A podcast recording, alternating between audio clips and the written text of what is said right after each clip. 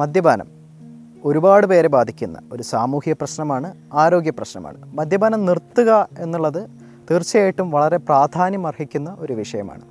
മദ്യപാനം എന്ന് പറയുന്നത് ഒരു രോഗാവസ്ഥയാണ്. ചിലരിലെങ്കിലും മദ്യം ഉപയോഗിക്കുന്ന എല്ലാവരിലും അത് രോഗാവസ്ഥയിലേക്ക് എത്തുന്നില്ല, ചിലരിലെങ്കിലും അത് രോഗാവസ്ഥയായിട്ട് പരിണമിക്കാറുണ്ട്. അതായത് മദ്യം കഴിക്കുന്നതിനുള്ള നിയന്ത്രണം നഷ്ടപ്പെട്ടു പോകുന്ന അവസ്ഥ.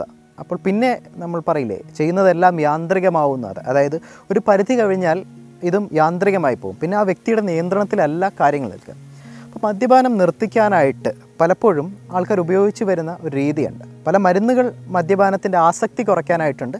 പക്ഷേ അറിയാതെ കൊടുക്കുന്ന കുടിനിർത്തൽ മരുന്ന് പലപ്പോഴും ഒ പിയിലൊക്കെ ഒരുപാട് വീട്ടമ്മമാർ സംസാരിക്കാറുള്ളതാണ്. ഇപ്പോൾ അദ്ദേഹം കുടിക്കാറില്ല, കാരണം അദ്ദേഹം അറിയാതെ അദ്ദേഹത്തിൻ്റെ ഭക്ഷണത്തിൽ ഒരു മരുന്ന് കലക്കി കൊടുക്കുന്നുണ്ട്.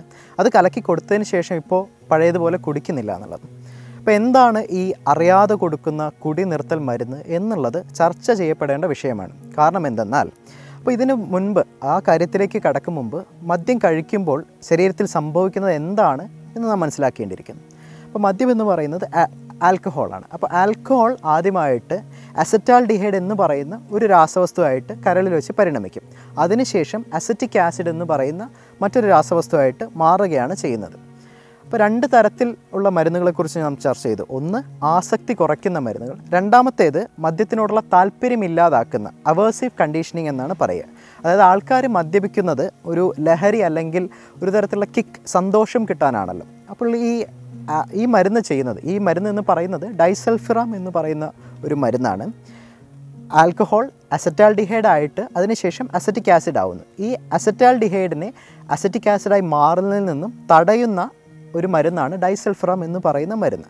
അപ്പോൾ എന്തു സംഭവിക്കുമെന്ന് വെച്ചാൽ, അസറ്റാൽഡിഹൈഡിൻ്റെ അളവ് ശരീരത്തിൽ വർദ്ധിക്കും. അത് അസുഖകരമായിട്ടുള്ള ഫീലിങ്സ് ഉണ്ടാകും. ഓക്കാനം, ഛർദ്ദിക്കാനുള്ള ഒരു പ്രവണത, അത്തരത്തിലുള്ള അസുഖകരമായിട്ടുള്ളൊരു ഫീലിംഗ് ഉണ്ടാക്കുകയും അതുവഴി മദ്യം കൊണ്ട് ഉണ്ടാകുന്ന ലഹരി ഇല്ലാതാകുകയുമാണ് ചെയ്യുന്നത്. പക്ഷേ ഇതിൻ്റെ പ്രശ്നം എന്തെന്ന് വെച്ചാൽ, ഒരിക്കലും ഒരു വ്യക്തി അറിയാതെ കൊടുക്കേണ്ട ഒരു മരുന്നല്ല ഡൈസൾഫിറാം എന്ന് പറയുന്നത്. കാരണം അറിയാതെ ഇത്തരത്തിൽ ഗുളിക കൊടുക്കുകയാണെങ്കിൽ, മരുന്ന് കൊടുക്കുകയാണെങ്കിൽ, അതിനുശേഷം ഈ വ്യക്തി മദ്യപിച്ചാൽ, അത് ചെറിയ അളവിലാണെങ്കിൽ ഒരു പക്ഷേ ഇത്തരത്തിലുള്ള അസുഖകരമായിട്ടുള്ള ഫീലിങ്സ് കൊണ്ട് അദ്ദേഹം മദ്യം ഉപയോഗിക്കില്ലായിരിക്കാം. പക്ഷേ പലപ്പോഴും ആൾക്കാർക്ക് മോട്ടിവേഷൻ ഉണ്ടാവില്ല, മദ്യം നിർത്താനുള്ളൊരു പ്രചോദനം എന്ന് പറയുന്നത് ഉണ്ടാവില്ല, മദ്യം ഉപയോഗിക്കാനുള്ള ടെംപ്റ്റേഷൻസ് ഉണ്ടാവുകയും ചെയ്യും.